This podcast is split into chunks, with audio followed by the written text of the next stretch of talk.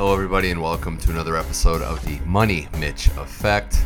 I'm your host, Mitch Michaels. As always, delighted to have you on this sports podcast where we have quite a bit to discuss in the world of football. I'm going to be talking to Brendan Smith about the N F L trade deadline, a lot of moves. Bradley Chubb to the Dolphins.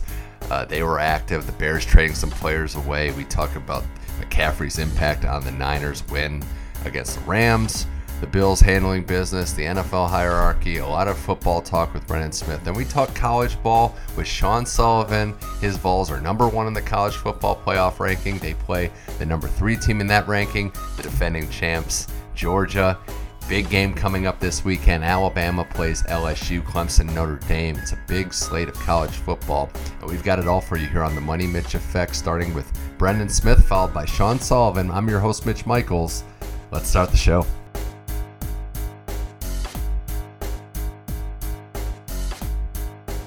All right, now back again on the show. Brendan Smith joins us to talk N F L football. Uh, recording this the day of the N F L trade deadline, so a lot to recap in the world of uh, professional football. Brendan, thanks for coming back to the show. Uh, I'm still trying to find more good N F L teams. I haven't been able to do so, so we'll see what we can discuss here. For sure, man. Thanks for having me on. I appreciate it.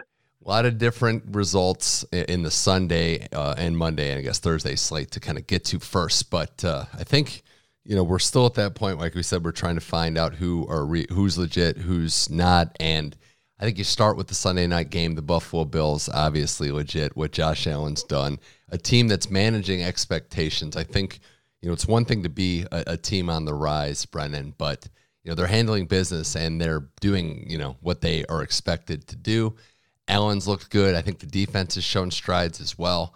Uh, Buffalo wearing that hat, wearing that apex role in the A F C pretty well, dismantling the Packers on Sunday Night Football. Exactly, man. And I, I think we can kind of expect uh, Josh Allen to be that alien now where he can impact the game, running or throwing.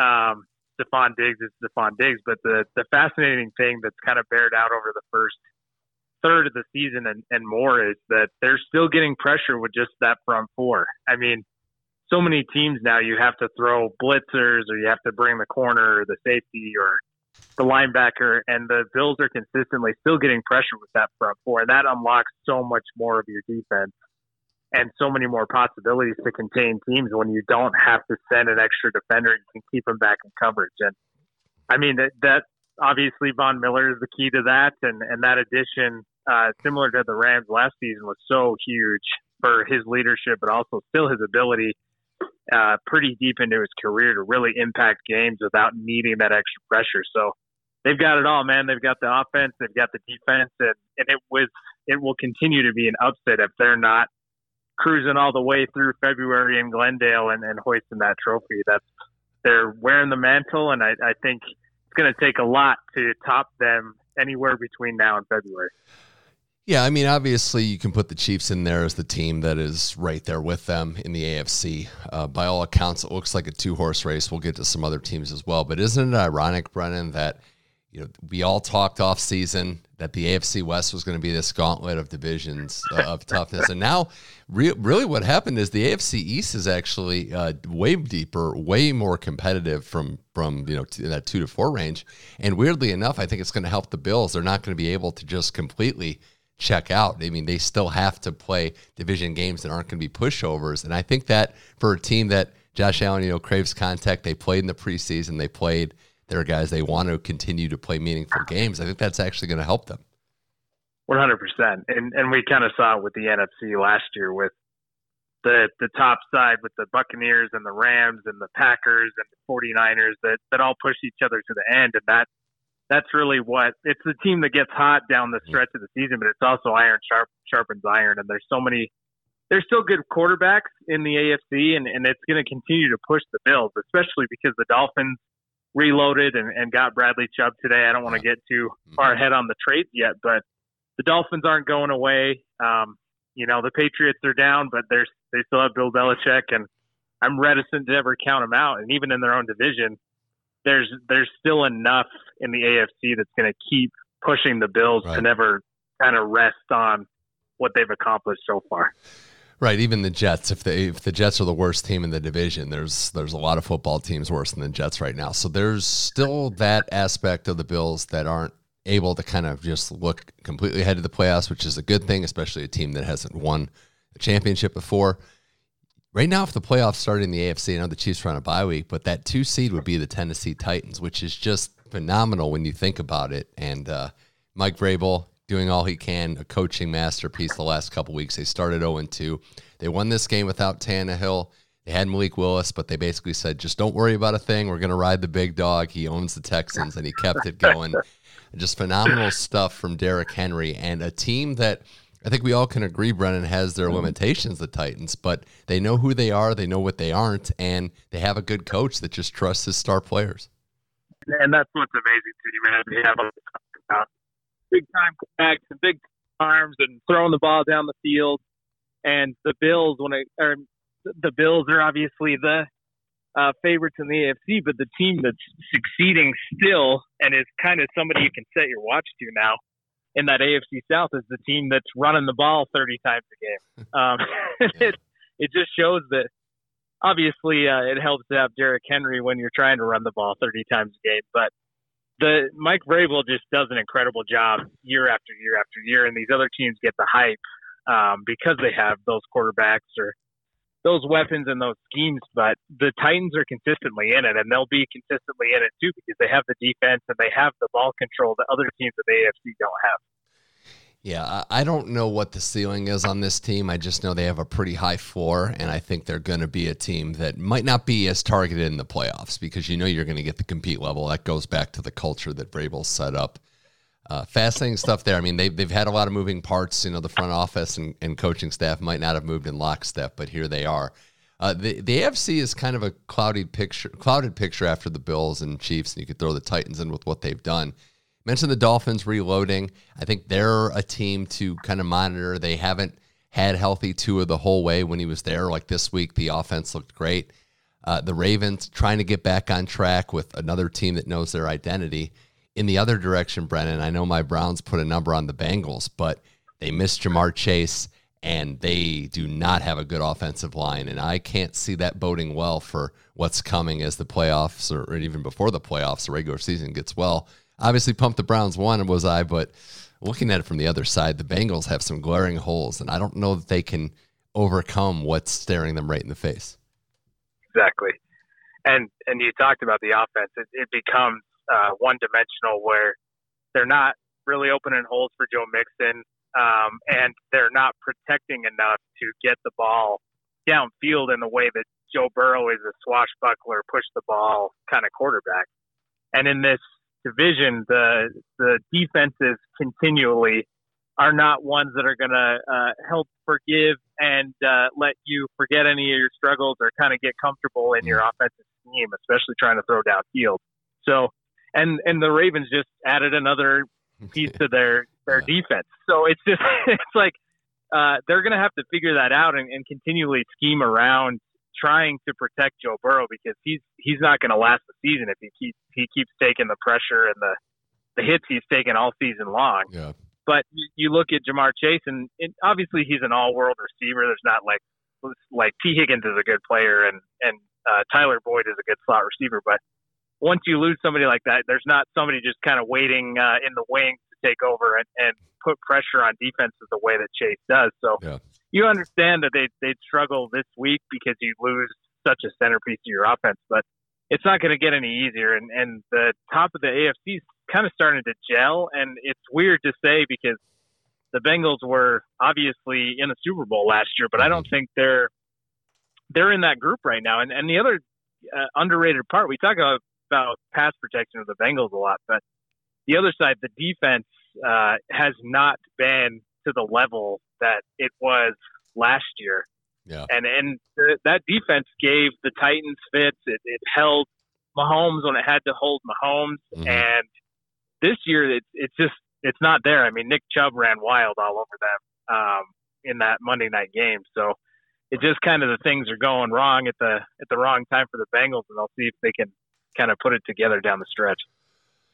Yeah, it's not great. And uh, I, I think the secondary has been bending. You saw it in the game last night. I think the teams in front of them have, as you said, gelled. The Ravens and Dolphins, for the adversity that they've had, you know, we're talking division, then also other playoff teams even, are finding to hit their stride. They're going for it. I think the Bengals kind of stuck in neutral, going in reverse in a lot of ways is going to be tough. Uh, we, we know this thing happens, and we know it's tough, and we know there's teams that have underachieved. Uh, switching to the N F C here, Brendan Smith on the Money Mitch Effect. Unfortunately, got to mention your boys. It was another bad performance for the Rams in that one against the Niners, who you got the one that counted in the N F C Championship game, but outside of that, it's been one-way traffic in this rivalry.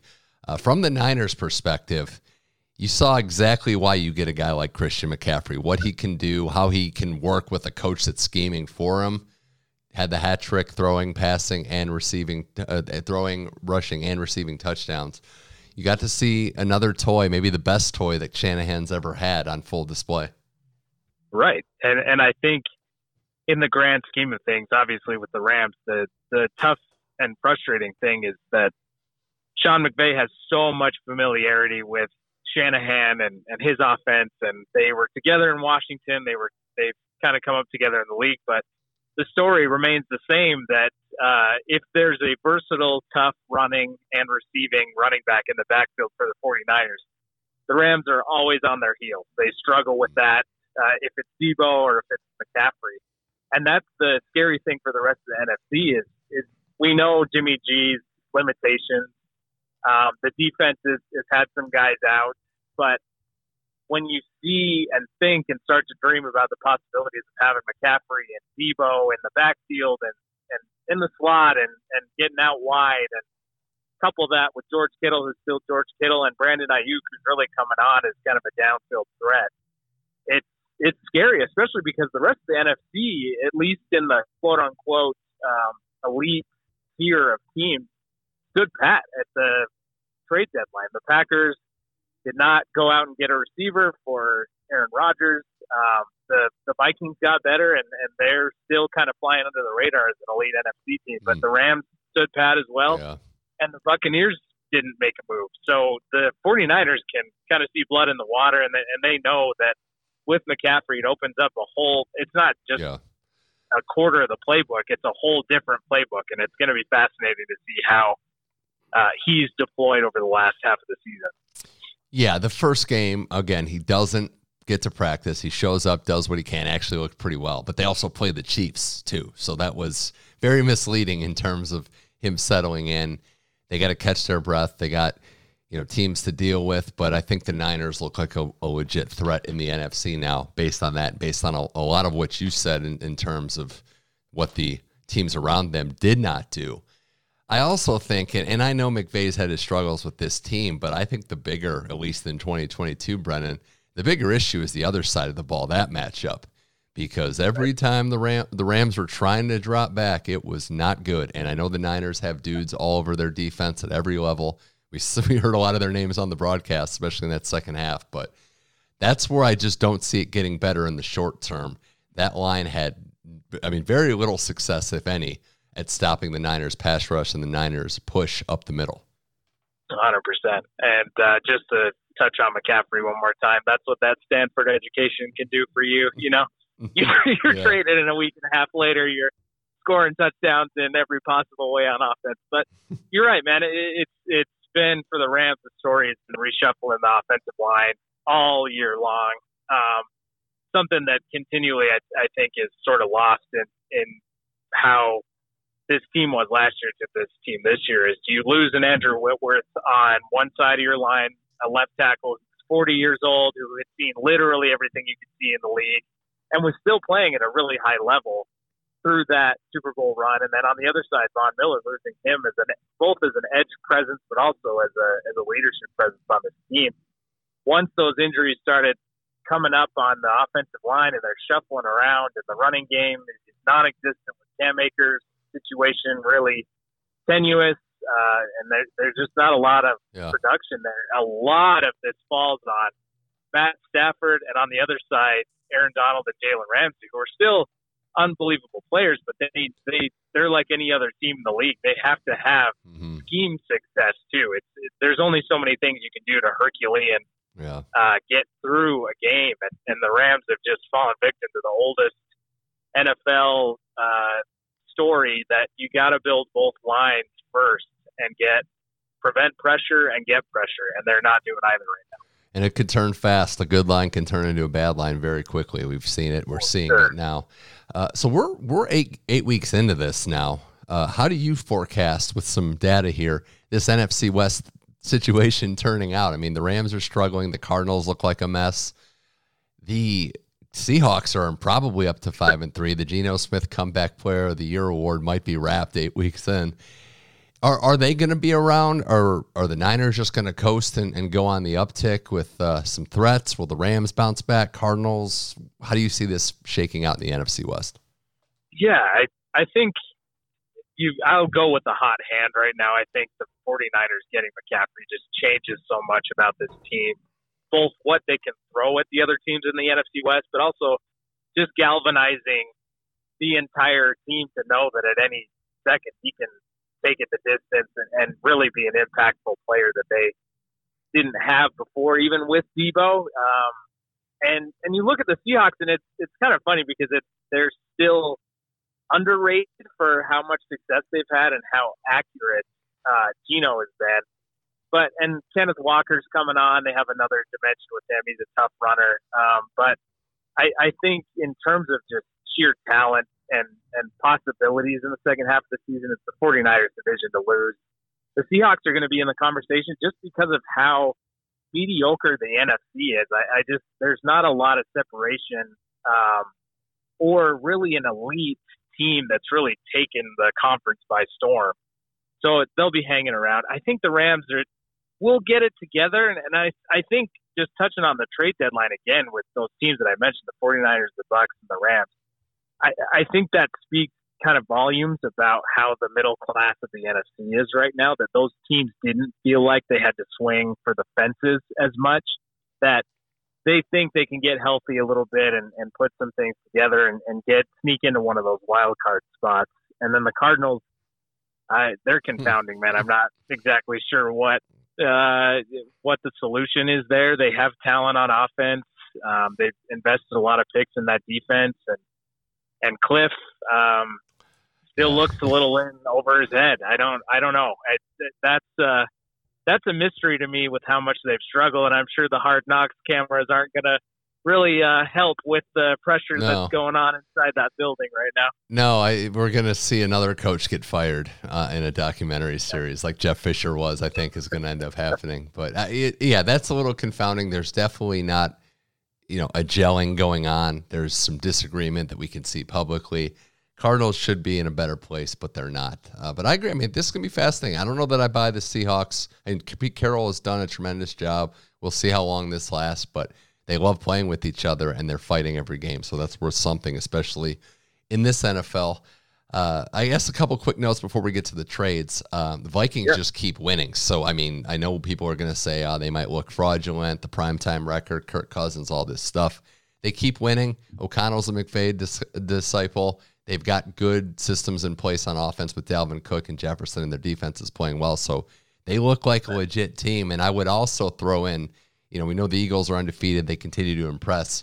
The Cowboys aren't that far off either. So I guess we're starting to see, see tiers separate. You have to, at least at this point in the year, consider Minnesota and Dallas in that upper echelon. one hundred percent. And, and that that comes down to Micah Parsons and how well he, he's just reset their defense in terms of what they can do with pressure and everything else, because he's just such a gener- generational talent. Um, and I, much to uh, Jerry's chagrin, and it seems like he wants to stick with Zeke. And I understand with the pass protection that he offers, but Tony Pollard is unreal, and I don't know how you can't scheme him up more and more touches, because the guy is just explosive, and they found another layer in their offense. Yeah, the the Eagles, uh, I I love the aggressiveness uh, at the trade deadline, just to foreshadow the next part of this conversation, but they have gone all in, and they've made – there's a difference between going all in and going all in correctly. And I, I think Howie Roseman has done a ridiculous job between April and now, setting up his team and making the correct moves, and, and really putting the, the Eagles in a position where they are the elite class of the N F C. Yeah. And one of the only teams that I really think can push the Bills in terms of offensive output, but also defensive stoutness.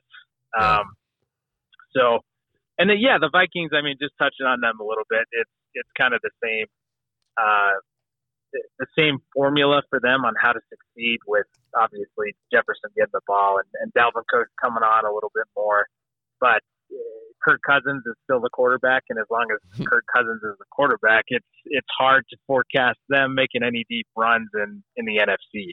So we'll we'll see. Well, um, but they're certainly the class of the North right now. I mean, it does help. I mean, this could be the year with the teams that are down around them. You know, maybe that's what's going to give them a shot, a sliver of an opening, with the Packers down, the Bucks down, the Rams down right now. So we'll see. And, and I agree with you on the Eagles going all in as well, being good and certain teams, like it, I understand not making moves, like the Giants, for example. Like, this is kind of house money.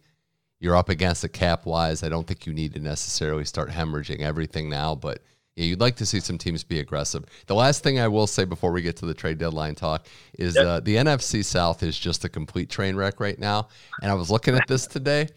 It's crazy, I know, but maybe not that far off. But I, I think I might back the Saints to win this division. Was looking at it. I'm like, do I buy the Falcons? The Bucks are a mess. Like three and five New Orleans. They they can, you know, maybe they can get to like eight and nine and win the division. Come on, man. You don't want to get on the Mariota train? Like Yeah, I just I don't know. I, volatility is I mean, it's it's a crapshoot really. If the Panthers would have won that game, we would have just had all what, three and five teams or, or worse. That's such a funny thing too, is is that uh, D J Moore taking his helmet off was probably the difference between being in the in first place in the N F C South and being in last place in the N F C South. My God. And obviously, I mean, it, he deserved to take it off after that uh, kind of a catch and score, but it, it is, it's wild because the assumption is always that a team with Brady is just going to be the team that you can pencil in for winning that division. Mm-hmm. And it's, it's, there's like a collection of good players and that just aren't quite living up to how talented they are. And, And the, the switch between Bruce Arians and Todd Bowles, I'm not sure it, that they've handled that transition very well, or if guys are just getting older at the wrong time. But yeah, the Saints, I, I mean, they they still, Olave looks legit as a rookie, and they've still got some talent across the board. So I, I think over time, the Bucks or the Saints are, are going to get enough out of this because I just don't see the Panthers or the Falcons really being legit once we get into that late November, December timeframe where the rubber meets the road for the playoffs. It's going to be fascinating. Uh, Brendan Smith here on the Money Mitch Effect. Let's look at the trade deadline and some moves that we saw today. Uh, wouldn't say it was bombshell level in a lot of ways, but a lot of moving parts in terms of players that are teams that are looking to fix weaknesses in their roster, make the necessary moves to contend and keep it going. A couple ones that stood out to me. I think the running back swap between Buffalo and Indianapolis is interesting. Hines goes That's to it. the Bills for Zach Moss and a conditional fifth-round pick. It didn't really work out with Moss in Buffalo. Hines is actually a fascinating player. I, I think he is a system-type player, and this system might actually be perfect for him in Buffalo. Absolutely, man. They've been looking for a pass-catching back for uh, a few, like almost the entire offseason. They took James Cook in the second round. I think he has a bright future, but this scheme is not quite featured or tailored to him yet. They tried to sign uh, McKissick, and he ended up going back to Washington. And, and now they finally get a guy in, in Hines. It's it's that's that's what I think the lesson that's been learned over the last couple of years in the N F L is: if you're close, go for it. And yeah. and Hines is not a, a super splashy addition, but the Bills know that the The difference between a, a second-round playoff exit and the Super Bowl is mm. making sure you're not predictable yeah. going into the last couple of weeks of the season. And, and Hines is a kind of – he can add something to your offense that I don't think the Bills have with the current roster of running backs they have. I, I agree. I think Hines, pass-catching back, could be the difference, picking up a couple first downs in a big game, and, and he'll be worth his weight in gold. So I thought that was a fascinating one there. Uh, we should talk about what the Dolphins did. It started with acquiring Bradley Chubb, probably the biggest haul of the trade deadline. They get Chubb in a fifth-round pick for Chase Edmonds, a first-round pick next year, and a fourth-round pick. And then they went and acquired Jeff Wilson, the running back, who was starting until Christian McCaffrey got to San Francisco for a fifth-round pick. So the Dolphins getting aggressive, upgrading at running back, which I think Wilson over Edmonds is, and then, of course, getting getting Bradley Chubb, giving up a first-round pick to do so, but taking that Rams approach, just disregarding picks and going for it, and getting a running back, too, as part of this uh, trade uh, bonanza day that McDaniel knows. So, I, I mean, I, I think they're going for it. I, I like this move. I think the Dolphins have been just kind of upset. The fans have been sitting on the sidelines too much. This is an aggressive trade and a, and a big haul in Bradley Chubb.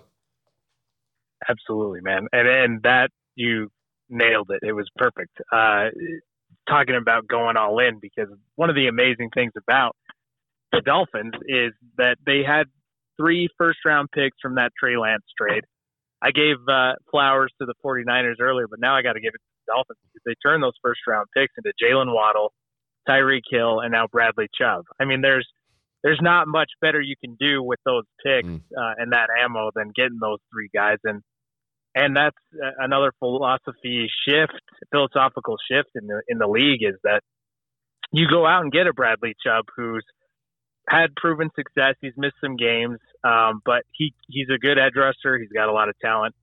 And instead of using that first round pick, where you're and in the cycle of the process for the Dolphins on kind of an unproven guy or lower in the first round when you're going to miss out on some of those premier pass rushers, you go out and get a guy who's Uh, under twenty-five and, and ready to roll and rock and get some pressure on Josh Allen, who's your direct competition in this division, and, and especially on the run to the Super Bowl. And you mentioned it with Wilson. There's familiarity there with Mike McDaniel, and he's obviously shown a lot of flashes with the 49ers, but never really gained a foothold there. Um, you have to love what they've done, and kind of in the same vein of like evaluating what the Eagles have done over the last six to eight months, the Dolphins have done just as much to help Tua and, and position themselves to be a power in A F C as well. What do you think about a good old-fashioned division trade? And that's what we had with T J. Hockenson going from Lions to Vikings with Irv Smith's injury, and the Vikings now in a position that they're not used to, a comfortable N F C North lead, but they see the opening. They're surveying the field and have a weakness, good tight end sitting there. They go and get him for a second and a third round pick. A lot for a tight end, but I guess when you got to go all in, you have to do it. Exactly. Yeah. And that, that's something else that's like underrated in, in trades, is also weakening a, a division rival.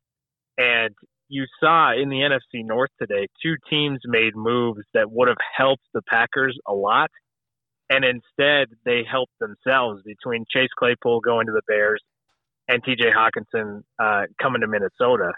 And that's helping your team, but also hurting yeah, the I, presumptive favorite in mm-hmm. the Packers. But in in terms of skill set, you look at Hockenson, and he's such a good addition to this offense, where he's going to be a pass-catching back, but he's also a willing blocker. And, and as this team goes and as Dalvin Cook goes, uh, is where they're going to find success, it's obviously with Justin Jefferson. But you're adding another kind of that middle, that slot production, that uh, over-the-middle throws for Kirk Cousins, and another safety blanket where you can rely on Hockenson to go deeper into the playoffs as well. So the Vikings, yeah.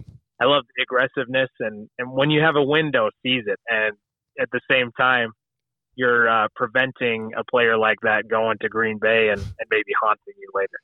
Yeah, Green Bay, Tampa, not doing anything. I mean, that's that's kind of a lingering thing.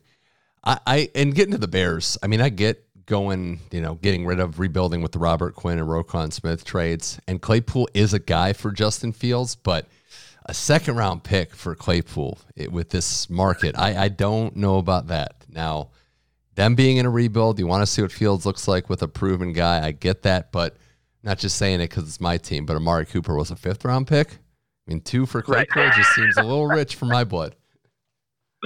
Yeah, it, it, it's especially when, I don't know if this has been totally locked down as of this call, but uh, the difference between the Ravens and the Bears' second-round pick is, is quite a bit. So if it ends up, if it's the Ravens, it's a little more palatable. If it's yep. the Bears, it's a little less. So But I, I understand. You look at Fields, and, and realistically, the, the pass catchers in that room were tough, and they finally found a little bit of momentum for him in terms of the scheme and, and how they're operating. So get get him a weapon and, and see what you really have with him before you go into next season, um, when you have a pretty decent amount of draft ammo to move around and and decide if, if you're going to go in a different direction at quarterback. So I like the move. I'm with you. It's a little too rich, and it's it's been such a weird like off season leading into the season of which receivers are, are costly and which receivers aren't, starting first and foremost with Christian Kirk, who's had some success, but it's, it's just, it's weird to try to figure out how the N F L and the decision makers in the N F L are valuing receivers right now, because uh-huh. it's all over the map. Yeah. And uh, it's fascinating to see Claypool still be valued at a two, and the Steelers continue to just be a murderer's row of developing and either having successful receivers or trading receivers for assets. Well, I'm just glad the Browns didn't trade Kareem Hunt, get to see him a little bit more wearing my team's uniform. And also, I mean, how could you not appreciate the symmetry of Calvin Ridley going to the Jaguars, the team he bet on? I mean, it's just, beautiful. It's perfect there. Uh, but no, by, by and large, Brendan, just to wrap it up, I, I think the trade deadline was, I mean, we, we had the big deals before with McCaffrey, obviously being the big one. But I think you see the marginal moves, maybe some more frequency of trades in season. But, you know, I, I think this was about what I expected. Yeah, and th- there wasn't a huge marquee name that moved at the trade deadline. But teams, I think, as a whole, and, and I don't, you know, I don't want to give all the credit to Les Snead, but in the, the trades the Rams have made in the last couple of years, I think the there's been kind of a reshaping of, of how you deploy draft capital and, and what you value and where that falls in, in the first round and, and beyond of, of how you can turn those picks into more productive players that are still early on in their contracts that are proving something in the league. And we saw that today. We saw a lot of trades. I mean, and then the last couple of days with Roquan Smith and, and shifting back to McCaffrey, that there's the, there's some assets and, and different ways to imagine team building that I think uh, has changed this year, but over the last five years that I don't think was really something that was considered uh, doable or reasonable in the league. And it's it's a blast. It's a, it's a fun thing to see this, where it kind of becomes the N B A trade deadline or some hot stove stuff for Major League Baseball, yeah. But it's come to the N F L, and it's it's a blast. Eight weeks in, still got a lot of regular season football left. Playoffs will be uh, in fuego, as they always are. Can't wait to dive into more action this Sunday, starting Thursday and going all the way through Monday. Uh, Brendan Smith, thanks for coming on and talking football. We'll do this again soon, and uh, we'll react to whatever news comes our way. But thanks for joining the Money Mitch Effect. Thank you so much, man. It was a blast. Love it.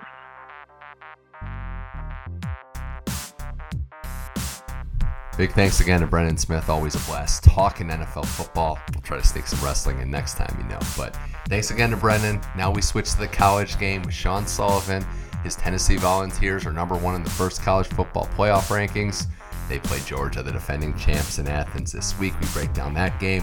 Alabama, L S U.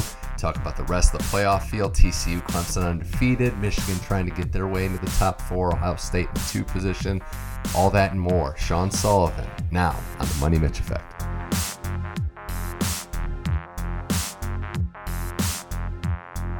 All right, now on the Money Mitch Effect, we're joined by probably the uh, guy riding the most high in the South Bay college football-wise. It's Sean Sullivan joining the show. And uh, look where we are. Just look, look where we are after years of just torment for you in the college football landscape. Playoff rankings came out. Vols are ranked number one. Sully, had to have you on this week. Thanks for coming back. Uh, what a time to be alive. Oh, my goodness. I, I, I wasn't going to care. I told myself, like, oh, it's just, you know, a long way to go, Georgia this weekend, yada, yada, yada. I, I think I did three laps around my apartment complex just when they, they unveiled that number one next to Tennessee. And we're not talking college baseball here, ladies and gentlemen. We're not talking college basketball. We're talking in college football. Tennessee is number one for the first time since nineteen ninety-eight. That's a big deal, no matter how uh, how you splice it. So that, I was I was a fun little Tuesday treat. for all the Big Orange fans out there. But yeah, you got you got to immediately go out there and prove it with the toughest test of the weekend. Yeah, I again, I'm I'm super happy for you. I do think though that in a lot of cases, whatever happened today, whatever happened last night at the ranking, this was all mm-hmm. going to be settled on the field. So whether yeah. or not you were one, it's going to come down to this game. It's just a huge right. accomplishment given the fact of where the program was. In this case, one hundred percent It means more to Tennessee in that sense. But look, the the rankings themselves, we can kind of get into that. And again, I get it, mm-hmm. you know, based on how the resume is and all the ranked teams that Tennessee's beaten and how they've looked, specifically L S U coming on strong after they got drubbed. But Tennessee, Ohio State, Georgia, Clemson are the top four, followed by Michigan, Alabama, T C U, Oregon, with U S C and L S U rounding out the top ten. So a couple of things stand out outside of your Vols getting number one is that Georgia's resume doesn't appear to be as, you know, rock solid as not yeah. just Georgia, but Ohio State's even.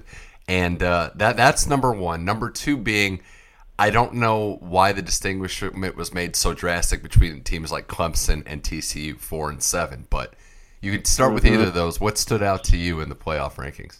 Yeah, I think that that's you're hit the nail on the head. The biggest takeaway is Georgia needs this game this weekend. Uh, they the, the committee made it very clear that they're not impressed with their resume. They're they're hanging on to that Oregon win and not much else. You know, close game, closer than the experts thought against Kent State, closer against a, a pretty weak Mizzou team. So they're they're really needing this Tennessee win, because if they lose, that means they're more than likely out of the S E C title game, yeah. and they don't have that Bama win to try to go and get them back into a playoff. So mm. a one-loss Georgia doesn't have the resume that a one-loss Tennessee or a one-loss Alabama has, and that, that I think that's what this, this committee said. I think that's very fair, and I think the other part of it that we have to kind of consider is the fact that, you know, they didn't get the schedule. The breaks didn't go their way. I mean, I guess it's the breaks not going their way this time, but for all the talk about how tough the schedules can be and how it's a gauntlet, they do need, they would have needed a, another strong game that they hadn't gotten. So I don't, mm-hmm. I, I completely agree with you. I don't think if, if they lose this game, I don't know their path to kind of get back in. So crazy to say that with the defending champs. Uh, Clemson, yeah. Clemson T C U thing is interesting to me because I've never been the biggest proponent of either of those conferences, and you could mm-hmm. have talked me into them being on either end of the spectrum where they're both disrespected or they're both gassed up a little too much because they are still undefeated, but I don't think they should be that far off in the rankings. No, I'm with you. I'm, I'm a big fan of T C U. They've, they've taken care of business, and heck, they played ranked team after ranked team, too. You know, they went through Kansas, Oklahoma State, Kansas State, and then uh, took care of business in, in West Virginia last weekend. So it's not like they've had a cakewalk. They've There's plenty of Big twelve teams ranked. The committee clearly values those guys. They did a good job highlighting that on the show yesterday. But, yeah, I'm not I'm not the biggest fan of Clemson either. I, I honestly would could have flopped those guys. Yeah. Um, And I, I think Michigan, the non-con, killed them. Otherwise, they'd be in that fourth spot. But it's going to take care of itself. They have a very similar situation with Ohio State where, you know, they, they, they run the table and beat Ohio State. Heck, even Illinois, that's a tough game for Michigan, too. Yeah. You get you get you notch those two uh, furs on your wall, and then you're you're going to be A-okay. T C U's been down in just about every game too, which is remarkable that they just continue to come back and, you know, make that move. And yeah, it's just it's it's something down special. By multiple scores. Oh, well, we know, absolutely, we know. Uh, oh yeah, yeah, we know. Yeah, and I, I think the Michigan thing. It's funny, Michigan and, and the other team penalized by the non-con maybe the most was U C L A, right? And they were supposed to play and they didn't. So that's kind of yep. where we are with that. Uh, no, I think it all sorts itself out. Bama's there lurking in the shadows where they always are. And, you know, Michigan has a mm-hmm. chance, and Oregon even has a chance. I mean, we're going to get some of these games coming up, but the Pac twelve has paths for, I guess, a, a couple different teams to get to the playoff picture where they're get to the maybe the playoff picture, but definitely to yeah. the conference where, you know, Oregon is, was left for dead week one. Dan Lanning getting, you know, destroyed by his old team, but you know, they beat Utah, and that Oregon State game won't even matter. Yep, yep, one hundred percent. They got Utah, and shoot, yeah, you're right. Two ranked teams there to finish the season. Colorado and Washington, they should roll over. So hopefully they don't get caught at looking ahead. But I'm impressed by them bouncing back. I'm still not sold on them as a playoff team. Um, a lot of a lot of stuff's going to have to break for them. But a win over a U S C or U C L A in a Pac twelve title game, depending on who's ranked higher, you know, that, that's really going to come down to, to that, that that rivalry game on November nineteenth. That's pretty awesome. But um, the way the Pac twelve does it now, it's the two highest ranked teams, and mm-hmm. that's. I, I could be that could be a, a, a rematch if, if Oregon drops one, they could just run it back potentially, or um, those that, that trio kind of all lurking together. That's that's mm-hmm. gonna be a fun storyline to watch the rest of the season. Hey, we're I know I don't want to make you feel bad because you're gonna be out of the country for it, but rivalry week is just shaping up to be yeah. phenomenal with the Battle of L A. Obviously, the big big boys and the you know the game in the Big Ten, and you got the Egg Bowl, and I just wow, like we're. You know, it's it's going to be good. Um, before we go to this week's game, Sully, just a lot of them to mm-hmm. get to, uh, I do want to give you guys a shout-out. Just an utter domination of Kentucky. I know Kentucky didn't play their best ball, but, man, that was defensively impressive. I think we all kind of realized how special the Tennessee offense is, but defensively yeah. this was the best game of the season in my opinion. one hundred percent. Yeah, it was, it was four quarters of domination. I was a little worried when Chris Rodriguez got downhill there in that on their one drive. Mm-hmm. That was it, man. Uh, they they shut down Will Levis. They they did not give any separation to those wide receivers, and that that's that's really good sign looking forward to this Georgia game with their intermediate passing and um, the Stetson Bennett's ability to to um, you know get the ball.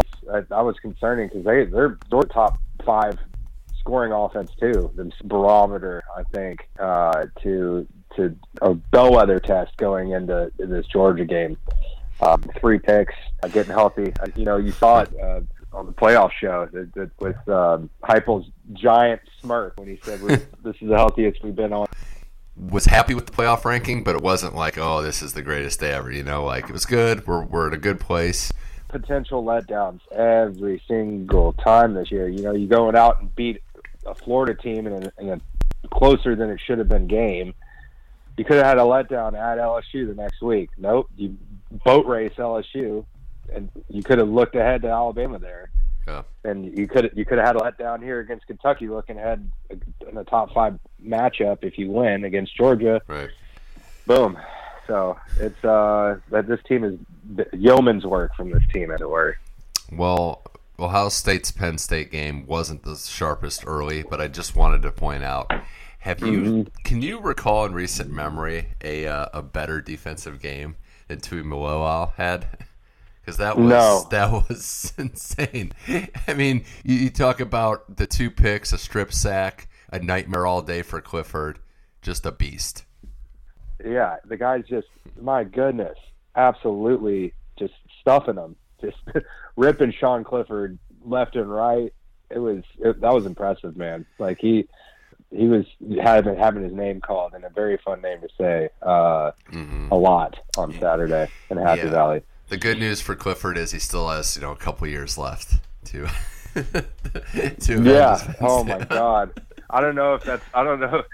Yeah. yeah. He he might just want to go and be a dentist now. I Maybe. Think. You just move on. I didn't realize, I mean, obviously knew who he was. He was a stud, one of the best recruits in the country, but I didn't realize J T yeah. was such a good basketball player. And there was like a there was like a debate over whether or not he was even going to try to do both at Ohio State. Just point being, that that's how good sense. Of an athlete he is. Yeah, that makes sense the way he bends around the corner. The guy's just a wiry athlete. Yeah, it makes, it makes one hundred percent sense. You can see it.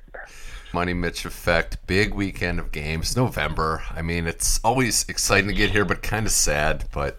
You know, we started with some action last night. We're going to keep going on. Hey, I'm actually excited, by the way. We talk about action during the week, but Thursday night, Appy State and Coastal, I'm always excited when those two teams lock horns. Oh, my goodness. That's a tasty one. I mean, we've had some pretty light Thursday matchups. It's kind of been – that's probably my biggest bone to pick with scheduling so mm-hmm. far this year. Yeah. And this week we got a pretty good one. We got, we got yeah, Appy State Coastal on Thursday. And then UMass UConn on Friday. Let's go, baby. Shout out to UConn. That's, Maybe starting to turn it around a little bit. Uh, but potentially, yeah, it potentially could be bowling. Um, mm. If they're four and five, can get a win against lowly UMass.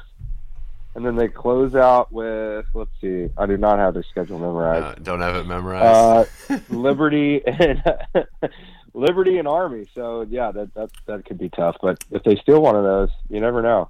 Um, and then uh, Oregon State, Washington on uh, on Friday as well. Mm. So it's it's a good good appetizers going into the weekend. Wait, Oregon State plus about three? They seem like a live dog at home. That's all I'm going to say. Friday night, I don't know. I know. It's up to four from what I'm ooh, looking at. So, uh, yeah, that might be a tasty play. That could be one. Uh, you know, looking at the Saturday slate, it kind of interesting, too, just one of the things that stands out to me, if you look at the S E C non-marquee games, Kentucky's only mm-hmm. two points versus Missouri. So they how the mighty have fallen there, just a two-point ooh. favorite there. And A and M, that game against Florida, they are, it looks like about three, two-and-a-half, three-point road favorites.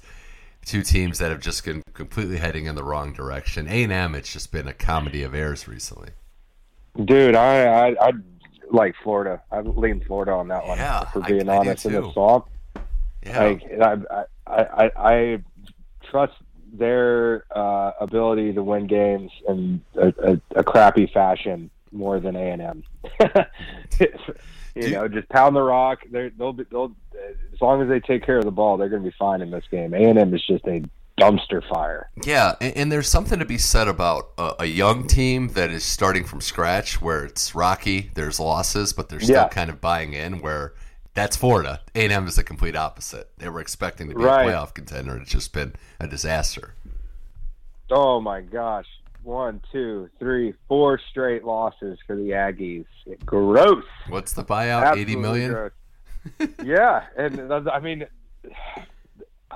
I wouldn't do it, but Auburn, shoot, they, they've mm. the last three coaches they've paid are, are about ninety or so. So they they they can just talk to Auburn how they, they wow. pulled that much cash out recently. Auburn's going to be making some calls, we know, with Harrison gone. And I just wonder, yeah. is Jimbo on that list? Is Lane on that list? Do they try to get Dan Lanning to one-and-done Oregon? I mean, I'm just throwing some stuff out there. But the point being, they're not going to go for the Billy Napier under-the-radar type. That's no. not how they roll. No, yeah, I think they uh, I think they give Lane Kiffin a call right out right out the gates uh, and try to do the Tommy Tuberville move. Wow. And they were pretty damn successful with that in the past, so yeah, they just got to have a hire that they all agree on, because I don't think Harrison did a great job, obviously, but that was doomed from the start. They didn't want him there. I mean, that's kind of how it how it came from. It was just a weird fit, right? Yeah. Like from Boise to the Plains, like there's not a whole lot of familiarity between those two. Completely different recruiting style. He put together an okay staff, but then started axing them pretty soon, and it's like, mm, yeah, this is this is pretty doomed. Do you think T C U keeps it clean on the road? Nine point favorites at Texas Tech. Oh man, uh, T C U's got their work cut out for them to finish this season. They got Texas Tech, at Texas, at Baylor, Iowa State. Um, there, there are so many landmines, and I, yeah, I could absolutely see this Texas Tech team giving them a little bit of a scare if they're looking ahead to Texas.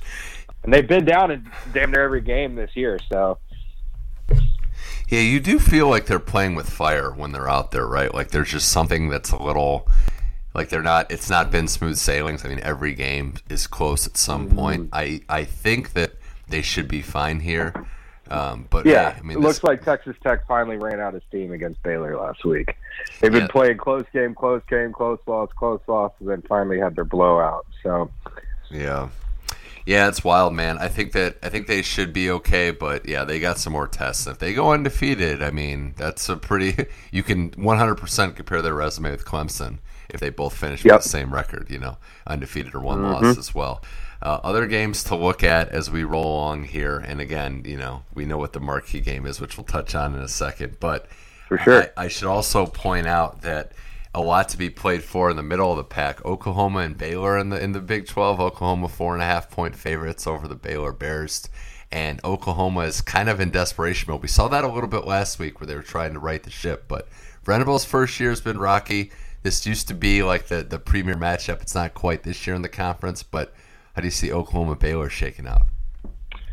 Yeah, a nice nice couple of back-to-back wins. They've, it seemed like they've really circled the wagons, as it were, for the mm-hmm. for the Sooners, and had three straight losses there in the middle and from September into October.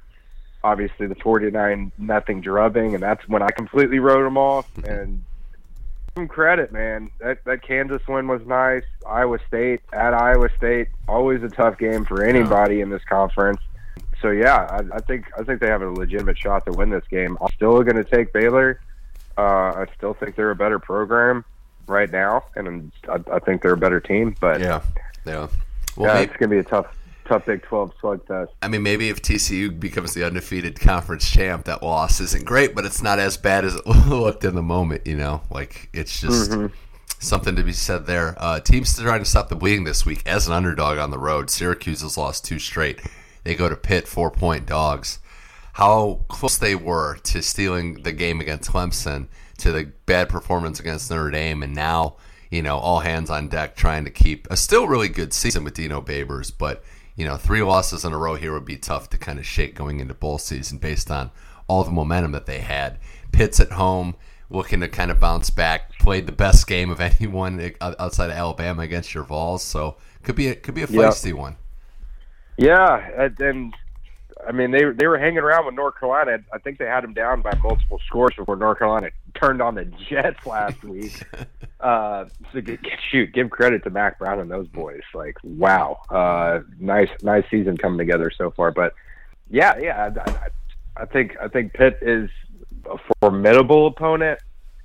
But come on, Q's, you got to get your stuff together. I know they had some quarterback problems last week. Benched the starter, went with, you know, the backup that is looks pretty good. Nice, nice with his legs. Mm-hmm. Del Rio Wilson. Yeah. Um, but yeah, I, I don't know. You got. Uh, yeah, he, I'll, I'll stick with Q's here. Give me, give me, the, give me the Q's. Got to stick or, or with round up the round up the uh, the the cattle and the and the, all of them. Round up everybody. This is the last going stand. Into Pitt. Yeah, yeah. This, this the, is the last stand. Last stand. If you want to have a, a truly good, great year for for Syracuse. Uh, speaking mm-hmm. of, speaking of, I don't know about last stands, but just bouncing back, Oklahoma State has to do that this week against Kansas. They're just one and a half point favorites on the road. It's the Jayhawks. A uh, a terrible performance, to say the least, against Kansas State. And I know Gundy said the team's been banged up, and he's regretted how he kind of handled the practice week. But you know, this is hey, this is Oklahoma State's chance to you know still finish ten and two if they win out, but. After last week, it's just try to find some momentum against a Kansas team that, you know, wasn't even expecting to be anything this year, Sully, so I don't think they feel any pressure at all. No, yeah, the Kansas Kansas Jayhawks, they're they're one away from bowling, and that's all they really wanted this year, right? Exactly. But they finish they finish with Oklahoma State, Texas Tech, Texas, Kansas State. They finish with the three big dogs ranked currently. Um, so this might be their best outside, chance, outside given, of T C U. Given where Oklahoma State is health-wise. It's strange to say, but this might be their best chance to solidify that bowl eligibility. Seriously, the next two weeks, although they know how to beat Texas pretty well, mm-hmm. uh, so they can they can do that as well. Don't want to write off that game. Uh, yeah. But, oh, man, uh, talking to our boy Rob, the resident Poke, he's like just so telling – giving us the, the whole rundown of, of their punter just quit. They're they're that's oh, thirty-two damn. Years old and just hung it up. Damn. Uh, they're they're they're two starting uh, running backs are out. They're starting safeties that really hurt. They need them back to be uh, to come back. Um, they're they're wide receivers. They're running like all freshman wide receivers out there. Oh gosh, that's just that. It looks like it could be a, a nice bounce back from mm. last year, even with the T C U close loss. Mm, Get yeah. the win against Texas, flying high. Can you just keep it together until mm. we can get healthy? And man, last week was an eye opener. Um, so yeah, I think you just burn that tape. I think this game is going to be way closer. Yeah. Um, and yeah, shoot, I'll I'll I'll lean Pokes on here. Give him. I'll lean Pokes. Give him a three point one. I'll lean Pokes, but I wouldn't say I'm confident based on what I saw no, last week. No, heck no, I'm staying away. Uh, I, it, yeah, bet the, don't don't bet this game until you see the injury report twenty minutes before kickoff. Yeah, or just don't bet this game. Uh, yeah, Illinois, Illinois, shout out to them. I mean, they're sixteen-point favorites against Michigan State. What a world. And Michigan State, who, you know, gets thumped by Michigan, has to suspend some players for a mugging in the hallway. Just not great times for the Mel Tucker era. No. But on the flip, Illinois just props to looking good, a chance to go to Indianapolis. I mean, they're riding high. Michigan State's riding low. Oh, my gosh. Burt Bielema. I love it. Just ground and pound is back in the Big Just Ten. Ground beef. It's absolutely nothing but ground beef on that on that front line and that, that run game. Brown is a stud, uh, and I mean, speaking of Syracuse, they could really use uh, the old quarterback there for the Illini. Illini. My goodness, what a season! Like Indiana, they're kicking themselves, dude. Kicking themselves for losing that game. It could be undefeated. They should have had that freaking game one. Mm, mm, oh my god! Mm. I, but I'm glad they haven't. I'm glad they haven't kicked themselves yet because they're on yeah. a nice little run here: Virginia, Chattanooga, Wisconsin, Iowa, Minnesota, Nebraska, Michigan State. Not the not the toughest of slates there. One no. could one could argue. One could. Uh, and and it's not it's not exactly uh, tough. The next couple weeks, Michigan State's a pushover. Purdue is doo-doo, uh, but yeah, you'll get your test November nineteenth against Michigan for sure. Um, but even then, I think you're already you already you win the next two weeks. You're you're already locked up the division. Yeah, yeah, it's it's it's insane, man. But hey, the Illini are back uh, for a Saturday night game. Just just quickly, I'm really excited to ca- see the Kansas State Texas game. That might be oh yeah the evening game that I'm looking forward to the most because I really do think that. It could go either way. I think Kansas State's built a lot of momentum, and I know Texas, their shortcomings are, are withstanding, but these are two very live teams and very volatile teams. We've seen them win big and lose big this year, so I'm excited for this one. Oh, yeah, Kansas State. Uh, I'm, oh, I've always had a little little crush on them. They've, they've been a darling in the Big twelve for a long time. Um, Vaughn is stud of studs. Yeah. This is a tiny little little little wrecking ball out there. Um, yeah, and Texas better strap it up, man. I'm I'm very excited. Night game at out in uh, D K R or no, it's at Bill Snyder. Excuse me. Um, so that that makes it even better. The the the uh, the Big Apple. I was gonna say. um, yeah, yeah. Got to be naming stadiums for people that are still alive. Love that uh, mm-hmm. without question. Without, well, I mean, come on now. If anybody gets, gets that treatment, it's like Gary Patterson and Bill Snyder. That's that's about it, right? He gets a pass. Um, all right, Sean Sullivan, Money Mitch Effect, the final three games to talk about, some big ones. We will uh, start with the, I guess, unofficial A C C game, Clemson and Notre Dame. So this is probably Clemson's chance, or I guess, Notre, you know, I guess I should say this. Notre Dame at, at home, four-point dogs in this one, taking on Clemson, who kind of needs that resume builder, I think it's safe to say. Maybe, obviously, not as much as T C U. You look at the flip side, Notre Dame, Sully, I don't know what to expect from this team. They're beating, they're beating down Syracuse. They're losing to Stanford. They're losing to Marshall. They're, I don't know, but but I would be very, I would be very hesitant if Clemson goes with the D J experience for the full game. This could be a scenario where he just doesn't play in the second half, where the where the transition is is fully made. one hundred percent. I think you're right, man. I, I think it's time to pull the plug, honestly. And I, I, I don't know why they haven't already.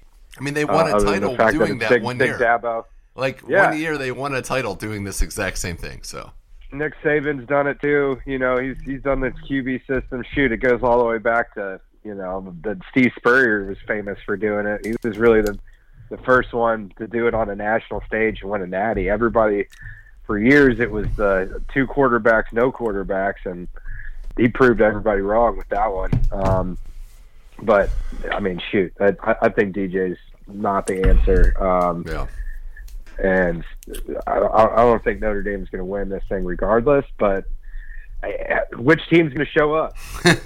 Seriously, though. Yeah. Like, as you were mentioning, it's it's like, are they losing? Is it the sixteen to fourteen loss at home to Stanford, who is garbage? or Marshall, who let's check their schedule. But yeah, they're no, four and four. We don't have to. no, they're I, four and four. I would, I would they're say not. The variance is on offense, right? Like defensively, they've been. I mean, I guess they've had their dips, but offensively, it's like what I have no idea what you're going to get from this team. That yeah, that's where yeah. I'm just completely, you know, confounded. But yeah, I, man, that you that's, can only put up fourteen points against Stanford, and then you put up back-to-back forty burgers. Like I, I, I, I don't know, I don't know. They do well against the A C C though, as our as our boy Kent Brown points out. So they, they do that well is correct. In that conference, uh, maybe they should join. I don't know. I'll be pulling for them. I'll tell you that. A, a, yeah. a, a, a one-loss yes, Clemson versus a one-loss Tennessee. Um, Yeah, that, yeah, that's either way. That's, that's that's a win for the ball. Hey, I'm pulling for him too for that Notre Dame resume builder for Ohio State. So let's go. That's Irish a good point. Uh, there you go. Let's go Irish. Second last game to talk about the night game: Alabama L S U. L S U at home, pretty environment as we know. Into the top ten of the playoffs, ranking uh, thirteen and a half points at home. Do they cover this spread? Does Bama kick it into high gear? These games are always kind of interesting, even when Bama's been great and L S U's been mediocre. I feel like these games have been closer than normal. But how do you see this one shaking out? Oh man, I, I'm I'm not a believer in L S U. I, I think they're okay. That win last week uh, was very impressive, no doubt about it. Blowing them, blowing the doors off, um, or a couple weeks ago, excuse me, um, of Ole Miss. That that. I did not see that happening. I did not see that one coming. Uh, forty-five points from that offense. Even, I mean, Ole Miss's defense isn't really nothing to write home about, but um, that was an impressive output. With that being said, uh, I'm, I'm leaning it's time. With that one loss hanging over Alabama, they're going to turn it on. They can't afford another loss. Nick Saban's going to be coaching for his life out there, uh, and his players better react to it because um, – He, he's he's he's going to have uh, a, a, you you saw the antics in the Tennessee game. He was pretty pissed then. Just imagine uh, he, losing to first year coach Kelly. Uh, yeah, he, it, he's going to be fired up for this one. It, it, I I agree with you. Isn't it weird? It's almost like not that he wants it, but it's like he really does kind of you know get going, get the juices going more when he has that one loss and it's fully back when he's got that challenge yeah, back like against the wounded wall. Animal. It's crazy. You it never want to play at a Bama like that. No, that, no, that's almost more intimidating than I think it is undefeated sure. number one Bama. And it's like he he looks at that as a badge of honor more. It's like the undefeated teams yeah. are great, but I love having to coach my way back into the playoff picture. As the as, as the as the T V announcers love to point out, it's like that boxer that gets the first taste of blood. It's like, all right, now we now let's go. We got a yeah. got a rightful challenger. Yeah, Saban just smiles at, at the sight of his own blood. Uh, so I do mm-hmm. think Alabama covers here, and that sets the stage for one versus two, Tennessee, Georgia, the playoff rankings. Uh, one versus three one now. Versus three, excuse one versus me. One three, versus yes, three. Yes. But either way, I mean, I think one versus two in the A P poll, you can kind of, you know. Yeah, I think Tennessee yeah, and Ohio you, State were tied in that one. So there, there's a lot of different, basically yeah. two of the top three teams, two of the top teams in the country. Georgia at home, eight-point favorites in this one, three thirty C B S kick on the East Coast. Uh, it's what you want. It's what you grew up watching, and, and Tennessee and Georgia back in a big game. Let's look at Woo. what it's going to take for the Vols to win this game, Sully. And I know offensively they're rolling, and defensively was their yeah. best game. But how can they, with their matchup, take this one mm-hmm. and, and knock off Georgia and Athens? I think it's it comes down to the trenches as always, but uh, especially in this game. I mean, Byron Young has been hair on fire, a couple sacks last week, um, and then DeJounte Terry, transfer from Kansas, big boy in the middle. Big Omari Thomas playing well for the Vols. It really comes down to that defensive line continuing to play out of their minds. Like, my goodness, this, this front seven is, is really stepping up. Um, And there, you look at the stats and the one hundred twenty-fourth in the country in passing defense.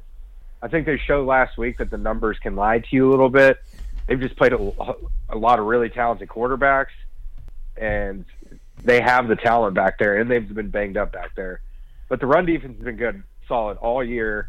Um, you, t- you eliminate the run from Georgia uh, and force Bennett to beat you, which he absolutely can. Dice him up, and he could dice anybody up. He's shown throughout his career um, much better defenses than what Tennessee has. Um, so I think you just you make him one-dimensional, um, force a couple picks like Will Levis and tight coverage, just throwing it up. Bennett can do that mm-hmm. as well. Um, and I, I really think it comes down to D-line, because if, if you if you can create a nice pocket, because people forget Bennett can dice you up with his legs too. He's got the longest run with Georgia uh, this year. Um, put it everybody on that offense. He's still it's it's a, it's a weird stat, but yeah, he's he's got the the, the seventy-five yarder. Nobody else comes close. Um, and then obviously those tight ends. My goodness, that's the, the probably the best duo of, at any position. Yeah, in the country. Powers is a stud, and I think that's another X factor to, to obviously watch and monitor what he does. But I agree. I mean, if you put the ball in, in Stetson Bennett's hands, and, and I think this also comes back to how good the Tennessee offense is. I'm not yeah. bad-mouthing. Stetson Bennett is a good college quarterback, one hundred percent. But if Tennessee yeah. turns into a track meet, that favors them in that matchup. Yep. That said, I, I, I actually feel like – I don't know that I would – Let's see. I'm not sure if I'm going to go Tennessee to win outright, but I definitely don't think they're going to get. I think the way the game sets up, I don't think that they. I don't think this is going to be a high variance games in terms of one way or the other blowout, because I think the way no. these teams are going to play, regardless of who's in. Like if Georgia gets the lead, they're not going to try to just air it out and keep putting points up, because that gives no. Tennessee a chance to get back into the game, if that makes sense. Right. So, they're gonna they're yeah. gonna try to control the ball and, and, and limit Tennessee's possessions as much as possible. I also think Tennessee there. kind of learned some things in the Alabama game that, hey, just because we're up eighteen, you know, it might be good to put those long oh, yeah. drives together, kind of like they did against Kentucky when they had the lead. Like let's not just let's not just, you know, turn this into a complete, you know, quick strike offense. So I expect a close right. game. I think You know, I think depending on what happens, the over-under is at about what's well, actually jumped up to sixty-six. I think it might actually go under that. I kind of feel like defenses are going to play better than we're, – we're all talking offense, but I think defenses are going to show up in this one. Yeah, it, it, it always tends to do that, right? Yeah. When you got two top offenses in the country going head-to-head. Vegas knows. Vegas they knows. They do.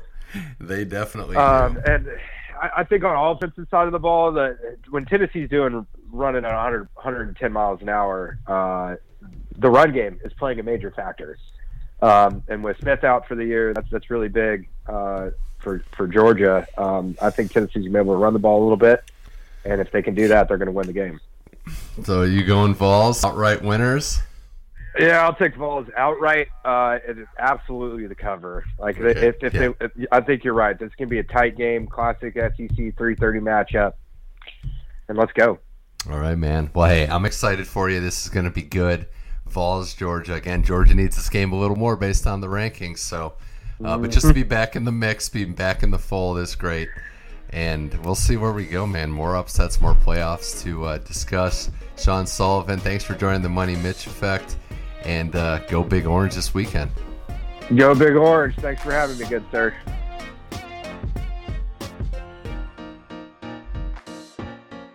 That's it for this week's episode of The Money Mitch Effect. Thanks, as always, to the guests, Sean Sullivan and Brendan Smith, for popping on and talking football, one of my favorite hobbies in life. The Money Mitch Effect, as a reminder, can be found on all your podcast platforms. Go to SoundCloud, iTunes, Google Play.